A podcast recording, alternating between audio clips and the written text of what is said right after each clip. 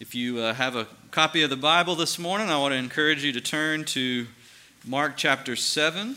But if you don't have a copy, that's okay. You can find the uh, sermon text printed in the bulletin as well. Uh, Mark chapter 7, verses 24 uh, through 37. We're continuing uh, through this series in the Gospel of Mark, and uh, lately we've been seeing how Jesus has shown himself to be the God of Israel, the one who feeds his people bread from heaven leads them through the stormy sea, uh, gives them the law from heaven. I mean, all these things are reminding us of God through Moses and the children of Israel.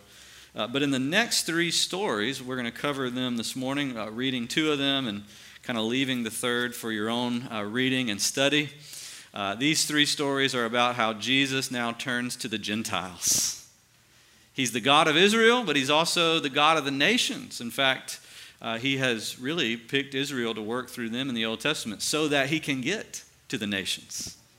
So that's what we're going to look at this morning. If you'll look at your Bible, let's read together God's holy word. And from there, Jesus arose and went to the region of Tyre and Sidon.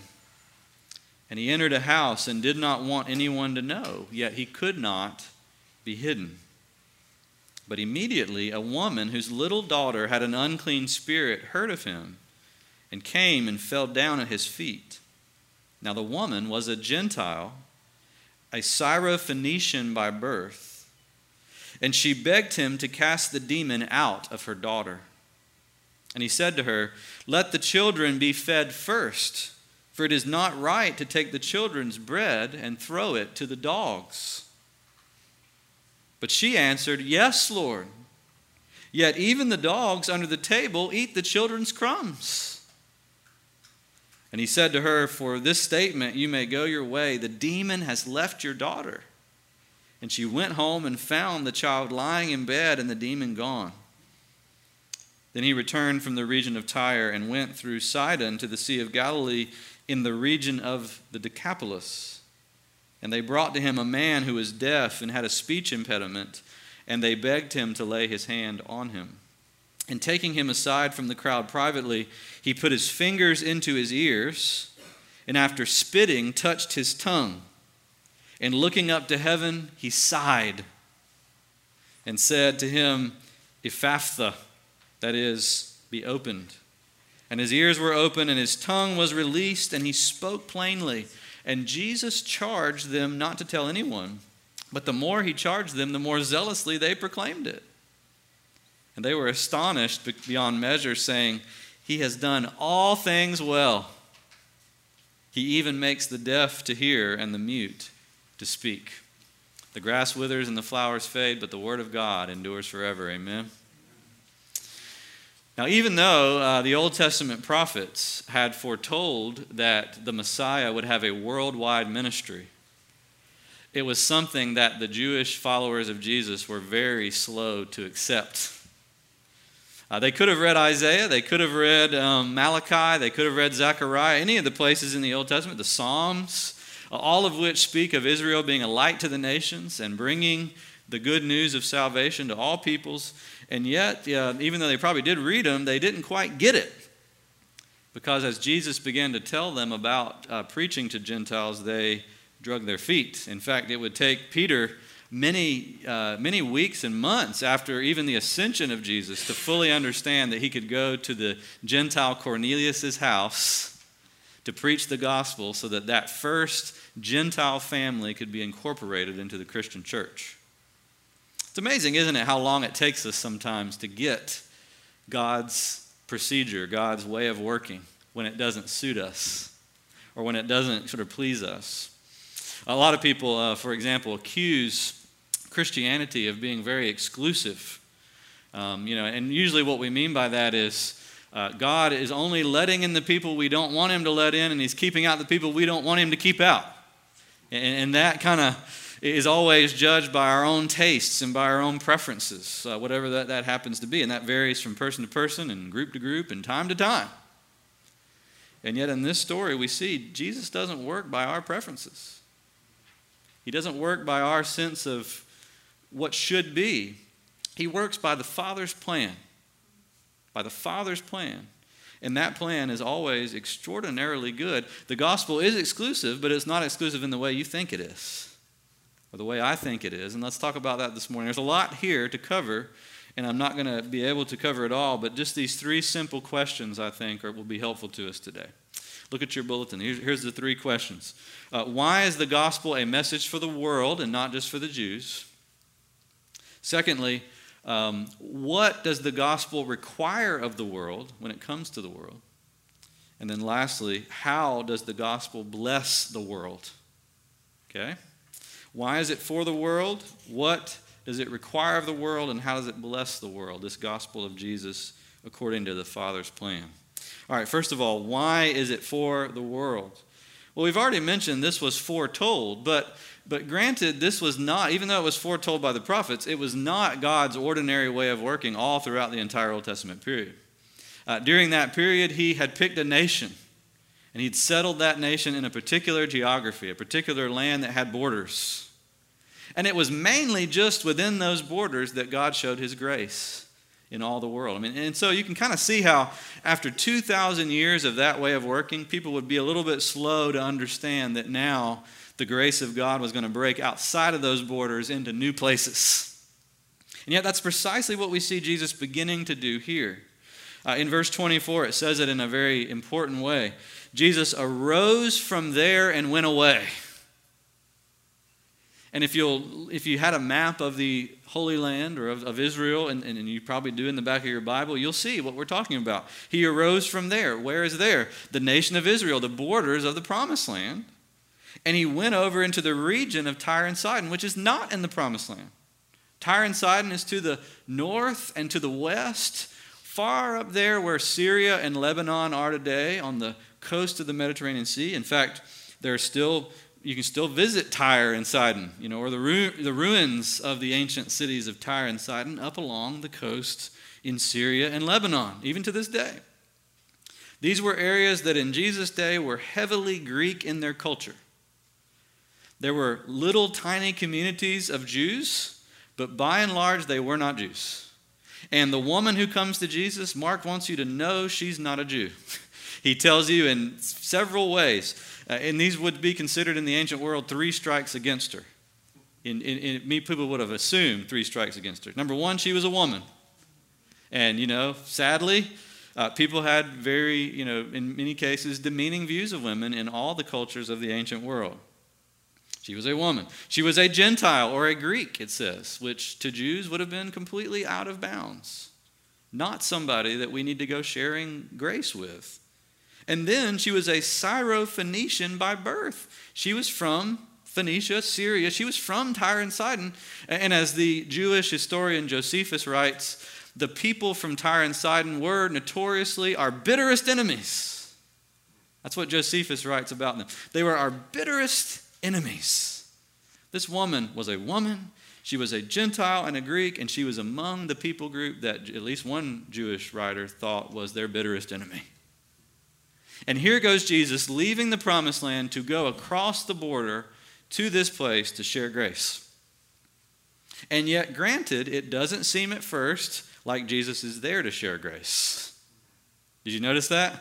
It seems like he's not there to share grace. I mean, the first thing we, we see is that he, in, in verse uh, 24, he entered a house and did not want anyone to know. I mean, that's not a way to go share grace, right? To go in a house and not want anyone to know you're in there. And yet, it seems, at least at first, that was, at least outwardly, what it appeared that Jesus was doing. Now, I don't believe for a moment uh, Jesus, as the Son of God, uh, actually thought he was going to be able to remain hidden. Uh, he, I mean, he's, he's been around the block at this point, right? Everywhere he goes, trying to hide himself in a house, it doesn't work. I think Jesus understands this. Uh, in fact, you know, Mark understood it too. He says he could not be hidden by this point. It just wasn't possible. Uh, the, the, the message about Jesus was spreading even to Gentile lands. Uh, Mark 3 had told us that even in the region of Tyre, people were talking about this Jesus from Israel and spreading the news of this miracle working teacher. And so he went to a house seemingly to hide, but he couldn't hide. That's a great metaphor, isn't it? For it seemed like for 2,000 years God was hiding his grace within the confines of Israel, but was he really? No, he was building his grace there so that it could go out from there to the world. And that's what Jesus is doing. He seemed to be hiding, and yet he could not remain hidden. Just like the grace of God can't remain hidden. it is a message of public, momentous importance that the God of the universe while we were yet sinners, yet loved us, and yet sent his son to die for us. It's a message you cannot hide. In fact, at the end of this story, the people can't shut up about it. Jesus tells them, hey, don't talk about it yet because you don't. And I think, again, the reason why Jesus is saying this is he knows they don't know enough to talk about it yet. They know enough to be dangerous. And yet, the more he tells them to be quiet, the less they're quiet. Because you just can't hold it in. That message of He does all things well. Don't you love that there at the end of our passage this morning? He does all things well. You, when you see that about Jesus, you can't stop talking about it. You can't stop singing about it. You can't stop sharing it. so here's Jesus, seemingly hidden, but yet he can't remain hidden. And then look at how he speaks to the woman, verse 27. It does not seem like he wants to share grace with her. She comes and begs. She falls at his feet. I mean, she's in a very vulnerable position before him. She's baring her heart, and yet look at what he says. Let the children be fed first, for it is not right to take the children's bread and throw it to the dogs. Jesus. I mean, today we would think Jesus is either a racist or a misogynist to speak to a woman this way, to speak to a Gentile this way, to, to imply that she's a dog? Now, it, it makes it a little bit better if you know that the Greek word there for dog is actually a more, it's, it's a less, it's not, it's not the stray dog kind of word. It's the, it's the word for puppy, actually. It's, it's the word for puppy, little dog. And so a little, that makes it a little better. Maybe you're a puppy, but not really. Not really. I mean, kind of, but not. But still, this is this seems to be rude. At the very least, it seems to be a rebuff against this woman. And yet, we got to consider some things. Number one, have we seen Jesus ever being rude? Especially to women. In fact, Jesus caught a lot of flack for how much attention he had paid to women. Sometimes people raise scandal because Jesus paid attention to women he shouldn't have paid attention to. Not that he was inappropriate, but people took him as inappropriate because he was being so generous with women. So that can't be this.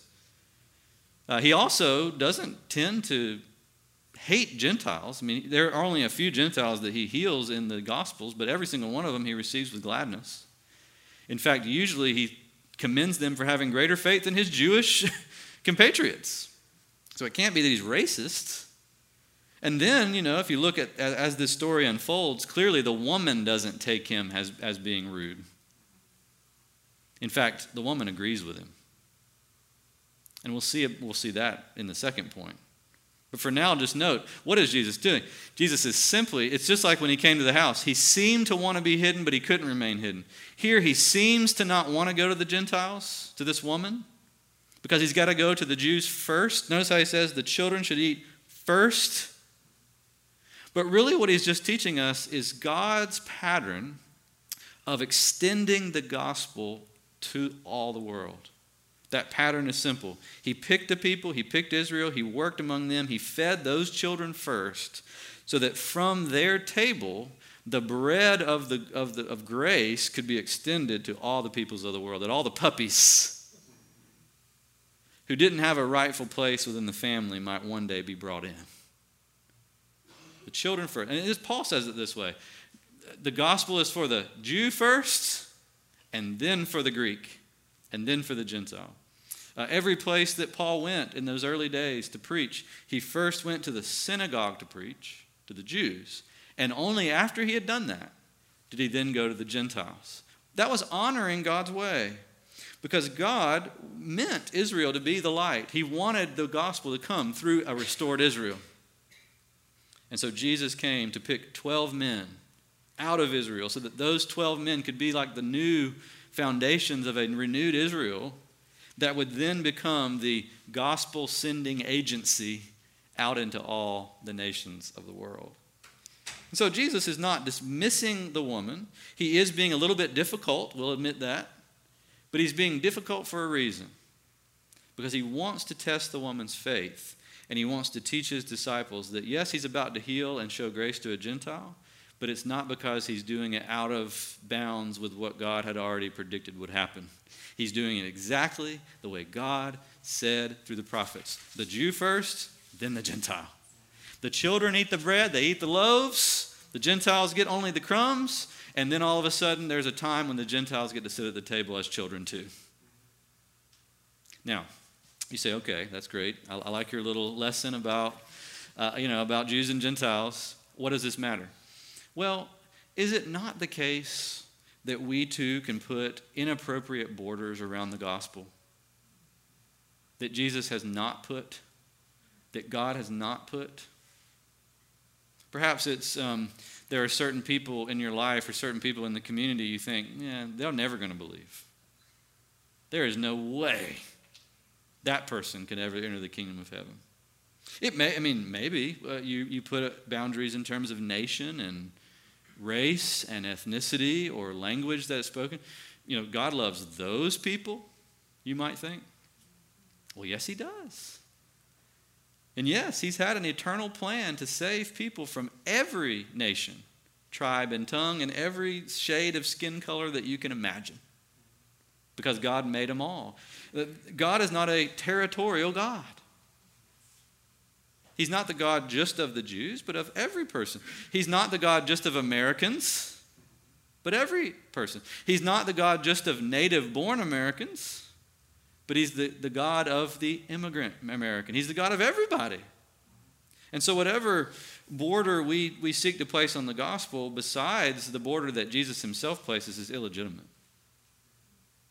And we have to bring down those walls. We have to think about, as a church, how do we go out and simply do what God is calling us to do, which is preach the gospel to every creature and not discriminate among those whom we believe God is capable of saving versus those that we believe he's not capable of saving.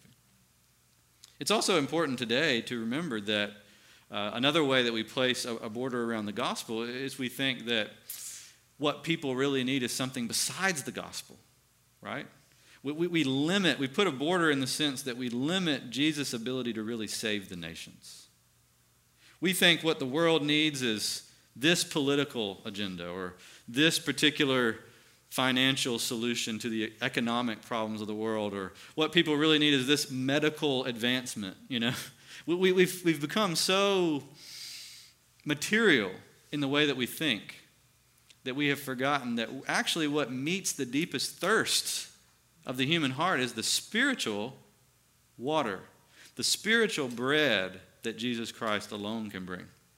And so basically, the first lesson is don't put any borders around the gospel that God hadn't put there.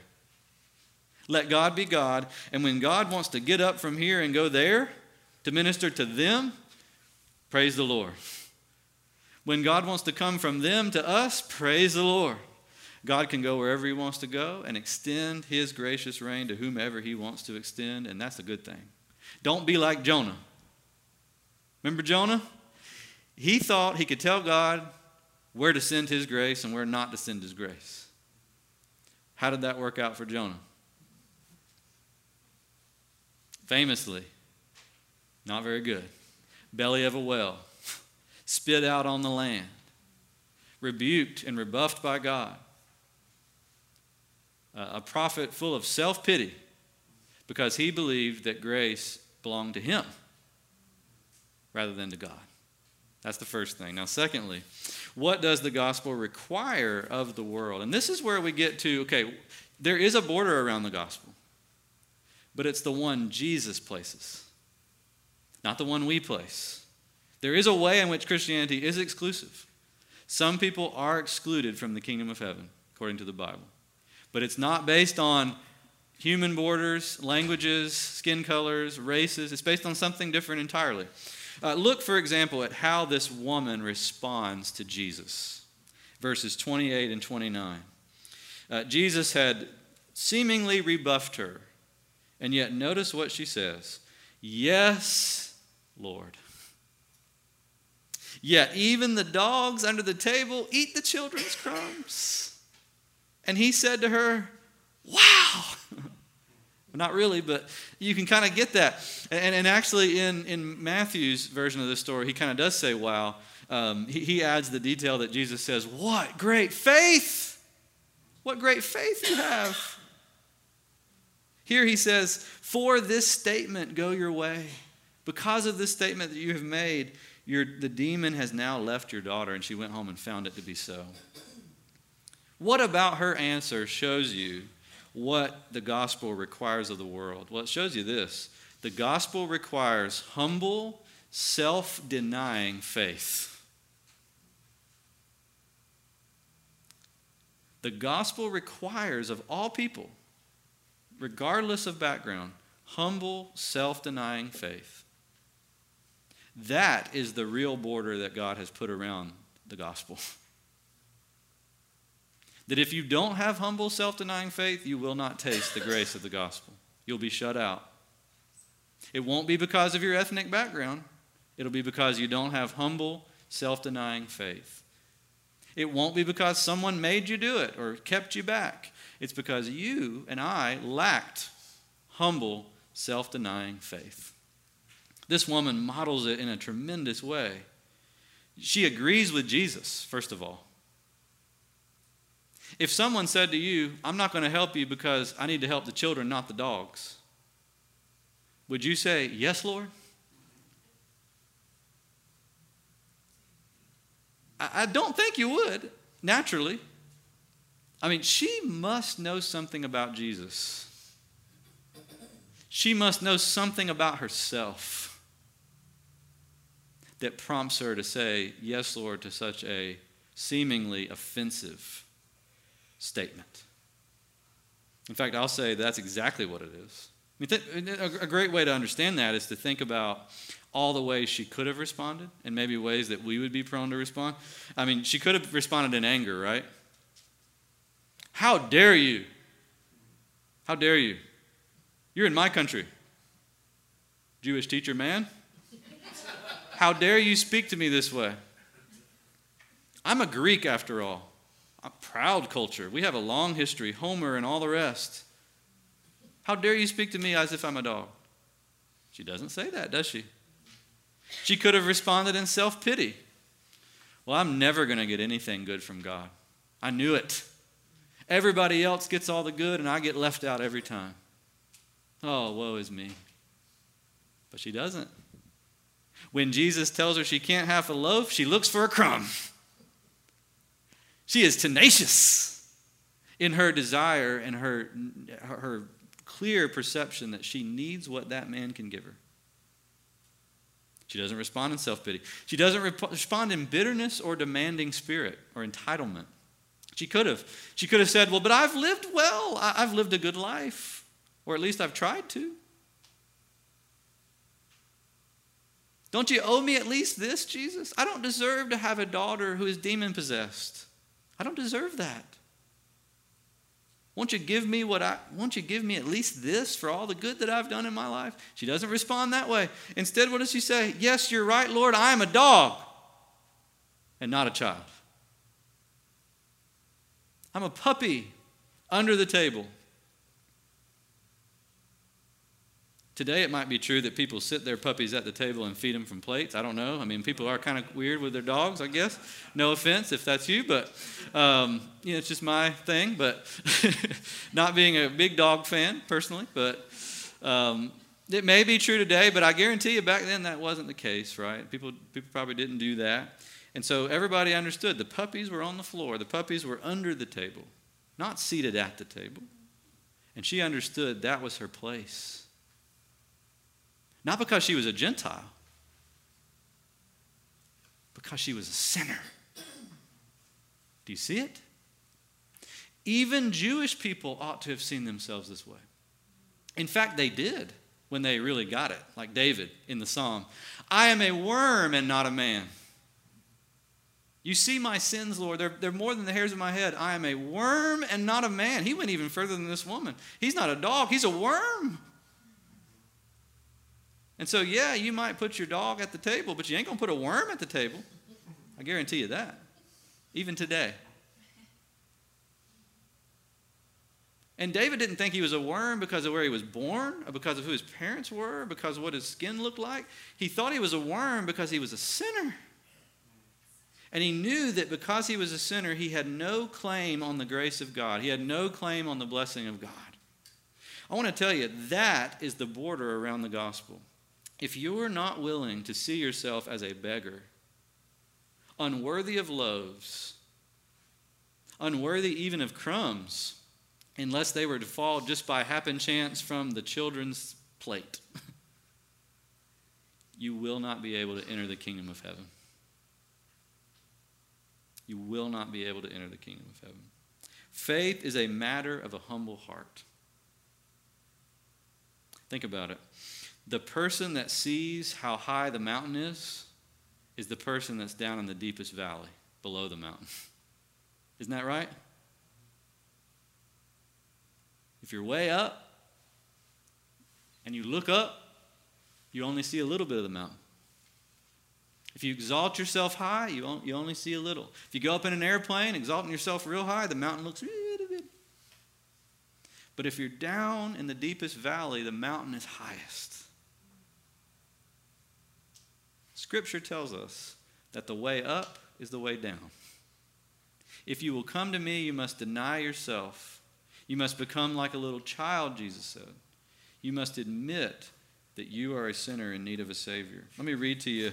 This is a wonderful little thing. This is from a book called Valley of Vision, which I, it, it's a, a, collection of old Puritan prayers uh, collected from all the different, you know, Puritans of, you know, four or five hundred years ago.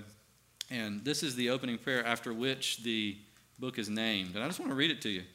It says, Lord, high and holy, meek and lowly, thou hast brought me to the valley of vision, where I live in the depths to see thee in the heights. Hemmed in by mountains of sin, I behold thy glory. Let me learn by paradox that the way down is the way up, that to be low is to be high that the broken heart is the healed heart, that the contrite spirit is the rejoicing spirit, that to, the repenting soul is the victorious soul, that to have nothing is to possess all, that to bear the cross is to wear the crown, that to give is to receive, that the valley is the place of vision. Lord, in the daytime, stars can be seen from deepest wells. And the deeper the wells, the brighter thy stars shine.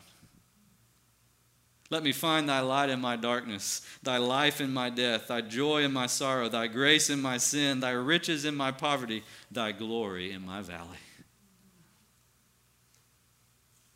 Do you understand that? Have you experienced that? Or do you seek great things for yourself? If you seek great things for yourself, I'll tell you what Baruch said to Jeremiah in the Old Testament Seek them not. Seek them not. Humble yourself. Lower yourself. The real border around the gospel, what shuts people out of the kingdom of God versus what brings them in, is the humble, self denying faith or the lack thereof. This woman, the Syrian, the Greek, was different than a Syrian in the Old Testament named Naaman, who came to Elisha and said, I want to be healed. And Elisha said to Naaman, All right, do this. Go seven times and wash yourself in the river Jordan. And that Syrian man said, How dare you tell me to do that? That's a dirty river. We got better rivers in Syria. I could have just stayed there and washed in those rivers. Thankfully, that proud and arrogant man had a few servants who were bold enough to say, I think you ought to listen to the prophet and at least try it out. And the man did try it out, and he was healed by dipping seven times in the River Jordan, that dirty Israelite river from his eyes. This woman was a different kind of Syrian. She had already been prepared by the grace of God to see herself as a puppy without a claim on God's grace, and she began to eat the crumbs and I believe she would eventually eat the loaves. And you can too.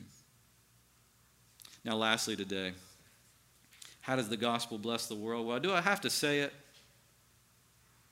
It brings the loaves of, of grace and it feeds us deep in our souls to satisfy our longings and our hungers. It, it not only gives to us the blessings that grace gives, but it prepares us to receive those blessings. And that's the reason why I believe this story of the deaf and mute man is found here. Uh, he too is probably a Gentile. Let's just note that. Verse 31 Jesus leaves Tyre and Sidon, but he goes to the region of the Decapolis, which is also outside the promised land. It's, it's also a Gentile area. It was Greek, not Jewish. And they brought to him a man, verse 32, who was deaf and had a speech impediment. And they begged Jesus to lay his hand on him. And then Jesus does the weirdest thing. Did you notice what he did? He,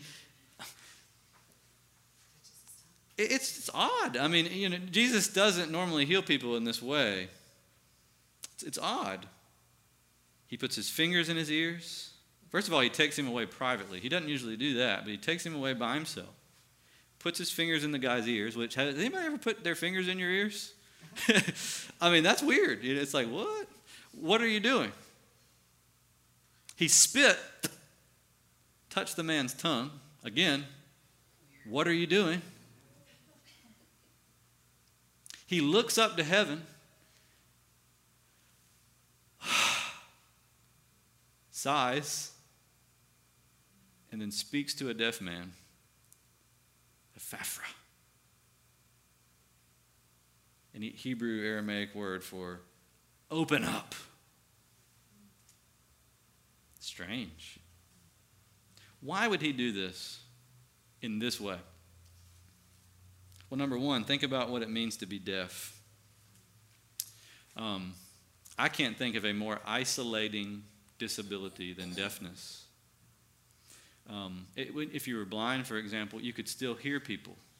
You could still speak to people. You could still have relationships because relationships are mainly built on the exchange of words.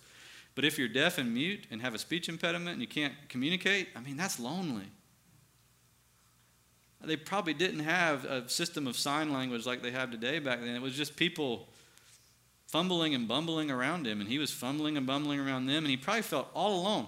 Maybe that's why Jesus took him alone. to show him that the God of the universe saw him and knew him. Maybe that's why he took such a hands on approach. I mean, it's almost like Jesus is communicating through sign language with this man as he heals him.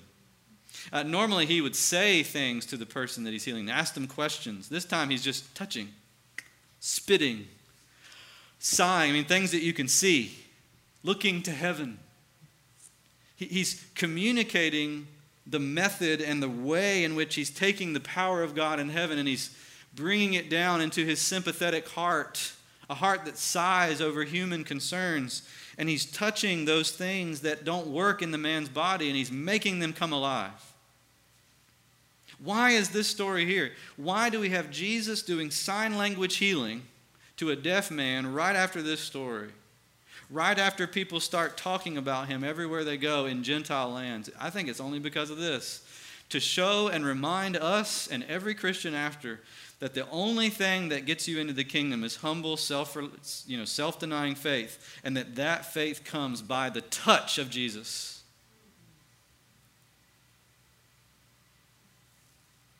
The scripture paints the picture that human beings are not only worms, but they're deaf worms. God speaks and nobody hears. But as the Bible says about the woman Lydia, another Gentile, that when the gospel was preached to her, God opened her heart to hear what Paul said. Just like this man opened, Jesus opened this man's ears.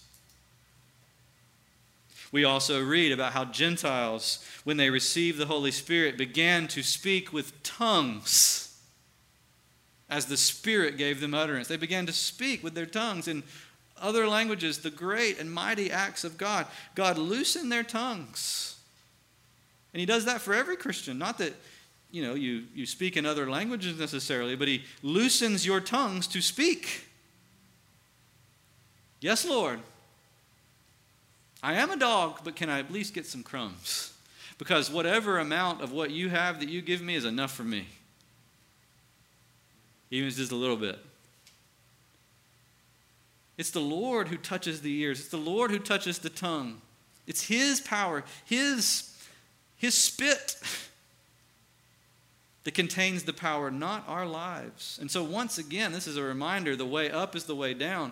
Uh, learning to live for Jesus and live in the kingdom is learning that salvation came by grace, but He even prepared you for that salvation by grace. He touched your life, He opened your ears to hear, He opened your mouth to speak, and He shows you that He is with you every step of the way.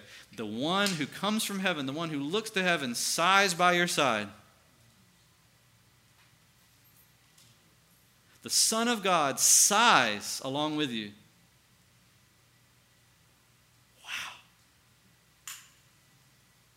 We would never see that. We would never hear that, let alone accept it, were it not for the powerful touch of Jesus. He does all things well. Christian, do you know you were prepared for salvation by God? that you owe it all to Him? Do you know, Christian, that you're known by God? If even this anonymous, isolated deaf man in a far off foreign land was known by Jesus the Savior, how much more the child who's been adopted into the family of God by His blood? He knows you, He sees you, He sighs with you. Church, don't you know that we have been fully equipped to bring the gospel to our neighbors? because he opened our ears and he's loosened our tongues. I love the, the song we sang at the beginning of, of the service, Oh, for a thousand tongues to sing. And it says, He makes the deaf to hear, and you mute, your loosened tongues employ. Employ those tongues that have been loosened by the grace of God to share the testimony that you've been given.